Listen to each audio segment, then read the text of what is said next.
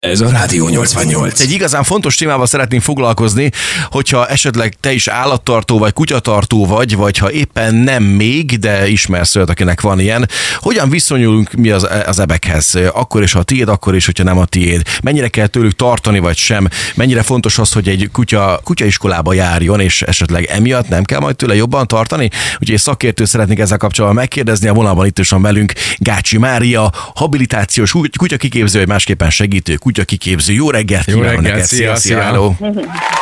Sziasztok! Na hát ez igazán nehéz kérdés, megmondom őszintén, szegről végről van tapasztalat is ezzel kapcsolatban.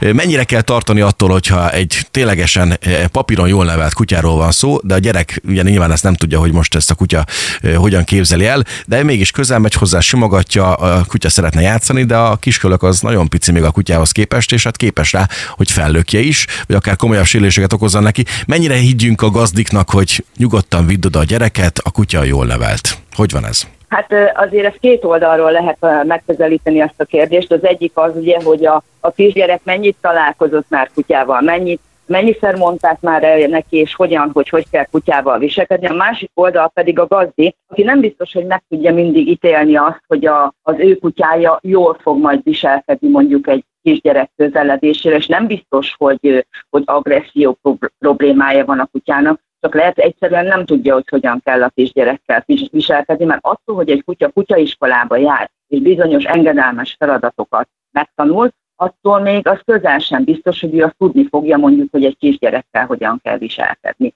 Én nem biztos, hogy minden esetben hinnék annak, nem biztos, hogy minden esetben odaengedném a, a kisgyereket a, a kutyához, akkor sem, hogyha a gazdi egyébként jó szándék, hogy gyere nyugodtan megsimogathatod, mert azért fel is láthatod a szemeddel, hogy mondjuk az a kutya túl vehemens esetleg, és mondjuk egy három éves gyereket nem fogok odaengedni egy túl vehemens 40-50 kilós kutyához, akkor inkább hagyjuk ki. Meg egyébként vannak olyan lehetőségek, ahol a gyerekek ismerkedhetnek a kutyákkal biztonságos körülmények között, például ugye a terápiás kutyák.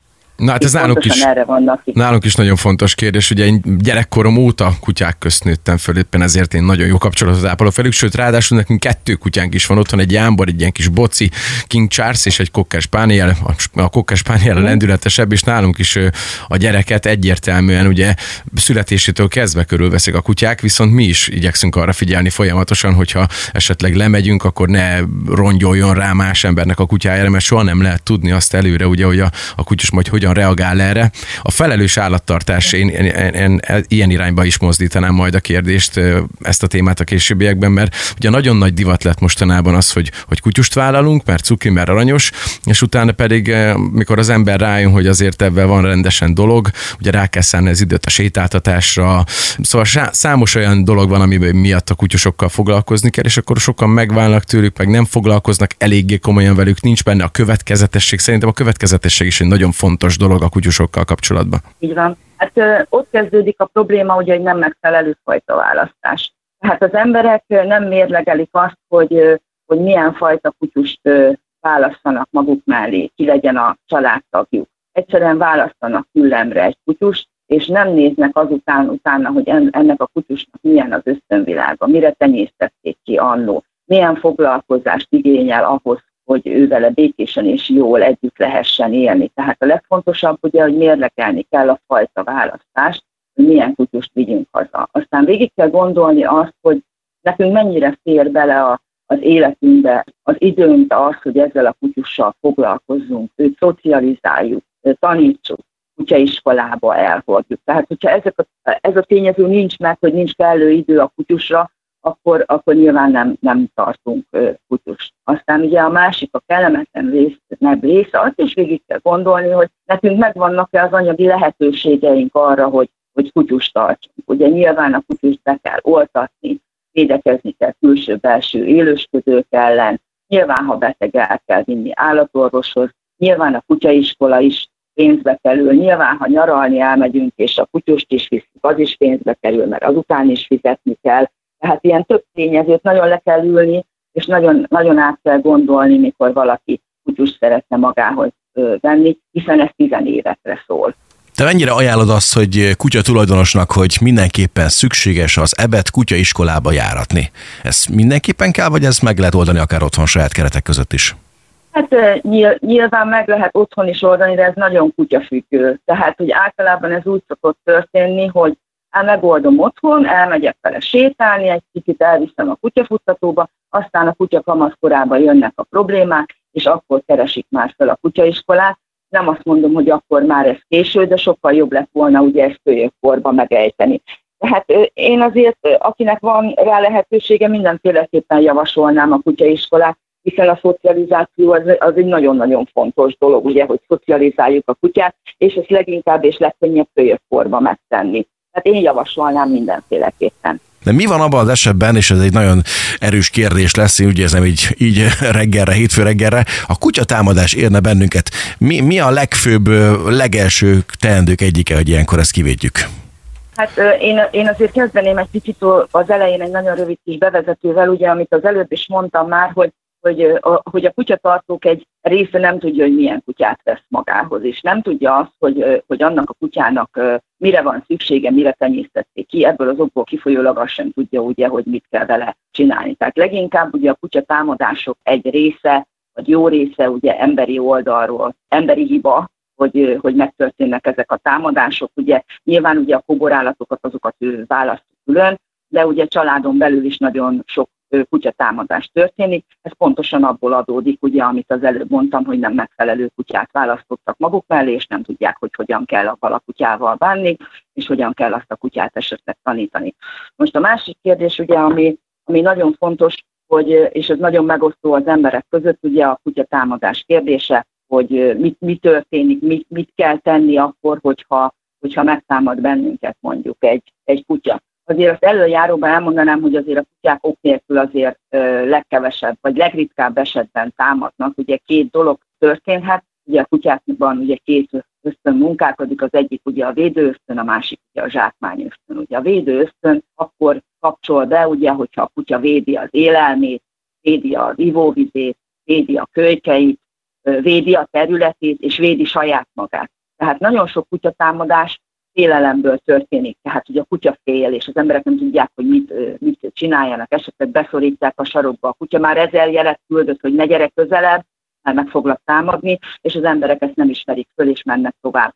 Tehát azért, azért legritkább esetben történik az, hogy egy kutya csak úgy megtámad bennünket a, az utcán.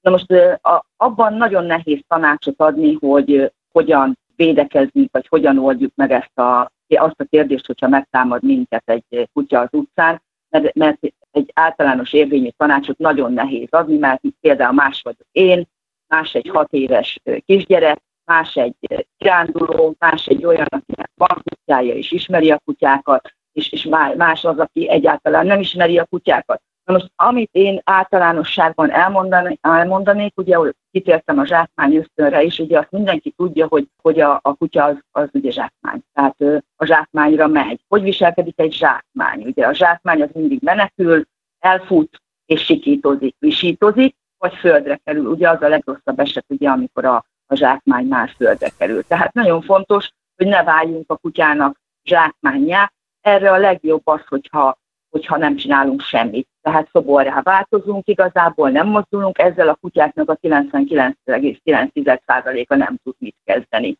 Most, hogyha ha mégis megtörténik ugye a, a támadás, akkor próbáljuk megvédeni a lágy részeinket. Ugye a, általában ugye a ragadozók a lágy részekre mennek leginkább, tehát ez azt jelenti, hogy has, nemi környéke, próbáljuk megvédeni a fejünket, a nyakunkat, és hát ennél többet igazából, ha már a kutya támadás megtörtént, nem tehetünk, mert ugye azt azért mindenki belátja, hogy nem, fogjuk, nem fogunk lefutni egy kutyát. Hát se tempóban, se mennyiségben nem tudunk többet futni, és jobban futni, mint egy, mint egy kutya. Olyan lehetőség van különben, bocsáss meg, hogy, hogy ilyet is hallottam, és, és sőt, nem is, hogy hallottam, láttam is egy, egy nőnél, hogy ha jól tudom, akkor a bors volt a táskájába. Nem beleszorva, hanem, hanem egy, egy, egy, egy bors egy, egy adag bors volt nála, őrölt bors. És hogyha esetleg jön a kutya, akkor azt oda kellene szórni valahol a feje környékén, az orra környékén, és biztos, hogy elmegy. Ez igaz lehet? Hát lehet, lehet, hogy van olyan kutya, amelyik elmegy, van, lehet, hogy van olyan kutya, amelyik nem fog erre elmenni. Ez attól függ, ugye, hogy a kutya milyen ösztönállapotban van. Tehát, hogyha most abba bele kell gondolni, hogy mondjuk egy kutya saját magát védi, az életét védi, azt nem biztos, hogy fogja, ér, fogja érdekelni, hogy most borsot szortunk elő. Tehát minden esetre azért nem rossz ötlet, így a Marci arcát elnézve, nagyon kíváncsi volt. Borsa törn az orrá. Én nagyon fontosnak tartottam, hogy azt elmondtad, hogy, hogy a fajta választás, meg hogy a felelős állattartás, hogy utána kell nézni, Igen. mind anyagilag, mind következetesnek lenni. Ugye, mert vannak sztereotípiák is a kutyusokkal kapcsolatban, például, hogyha elég, ha csak a Statfordot említem, a Pitbullt vagy a Rotikat, nagyon sokan megvannak arról győződve, hogy ezektől a kutyáktól félni kell, mert hogy ezek a kutyák biztos, hogy agresszívak, és közben meg egy csomószor előfordul, egy sokkal kisebb testű kutya az, aki sokkal hevesebben lép föl bizonyos fajta szituációkban? Hát inkább én azt úgy fogalmaznék, és inkább úgy mondanám ezt a dolgot, hogy ugye nyilván nem minden kutyafajta való minden embernek. Tehát ugye a bultikusú kutyák sem valók minden embernek. És ez azt jelenti, hogy például ugye a Stafiról, akiről, akikről most az előbb beszéltél, egy nagyon-nagyon fontos, és nagyon, tényleg nagyon fontos tényező, hogy apró, pici, korábban el kell kezdeni szocializálni más élőlényekhez. Mert ugye általában ővelük nem emberi oldalról szokott probléma lenni, hanem más állatokkal szokott probléma lenni. Tehát ez egy nagyon fontos tényező, hogy egy, való nekem az a kutya? Való nekem egy ilyen kutya? El tudom kezdeni a szocializációját a megfelelő oltások megléte után? Ha nem tudok vele rendszeresen foglalkozni, akkor nem kell nekünk stafi. A másik a kistestű kutyák, amiket mondtál, oda pedig az érvényes, amit mondtam az előbb, hogy őket sem szocializálják megfelelően, hiszen pici, tuki, aranyos, és mindent megengedek neki. Tehát ő attól, hogy pici és tuki és aranyos, ugyanolyan kutya, mint a nagytestű társai, ugyanazokkal az ösztönvilággal rendelkezik, ő nem tudja, hogy pici. Hát, hogy ő, ő abban nincs tisztában, amikor ő nekiront egy nagyobb testű kutyának, hogy nincs ő, ő pici. Itt is a gazda felelőssége az, hogy nem kutyaként bánt a kutyájával, mert pici cuki és aranyos, és minden szabad neki, de aztán ugye a pici cuki aranyos kutyát éri egy baleset, akkor ugye mindjárt ugye a másik kutya a hibás, holott a pici cuki nem lett megtanítva arra, hogy hogyan kell viselkedni. Hát mindent értünk ezzel kapcsolatban igazából. Én azt az anzásit azt szűrném le, hogy a kutyákat is el kéne küldeni munkahelyre, egy kicsikét, meg katonaságba, hogy kicsikét szedjék össze magukat, mert ez így nem működik. Úgyhogy kettől egy roti fogja vezetni Marcival együtt a kafét. Wow, wow. Gácsi Máriát nagyon szépen köszönjük a sok-sok információt és segítséget. Habilitációs kutya kiképzőt hallottuk itt a 88-ban. És ha van még bármilyen kérdésünk, akkor keresünk a későbbiekben is, és nagyon szépen köszönjük, hogy Köszönjük szépen. Én is köszönöm szépen, sziasztok! Szép napot, szia, szia, szia. napot! Na hát ezek, ezek fontos információk voltak. Én továbbra is tartom ezt az őrölt bors témát, esetleg egy kis gázsprével megspékelve, hogyha nagyon nagy baj lenne. Ne csináld, én kutyatartó vagyok, úgy fájnak ja, ezek Igen, a és akkor lágy részre megy, akkor te is Hát de neked ezeket. ott azért van, van. Igen. Van. Rádió 88.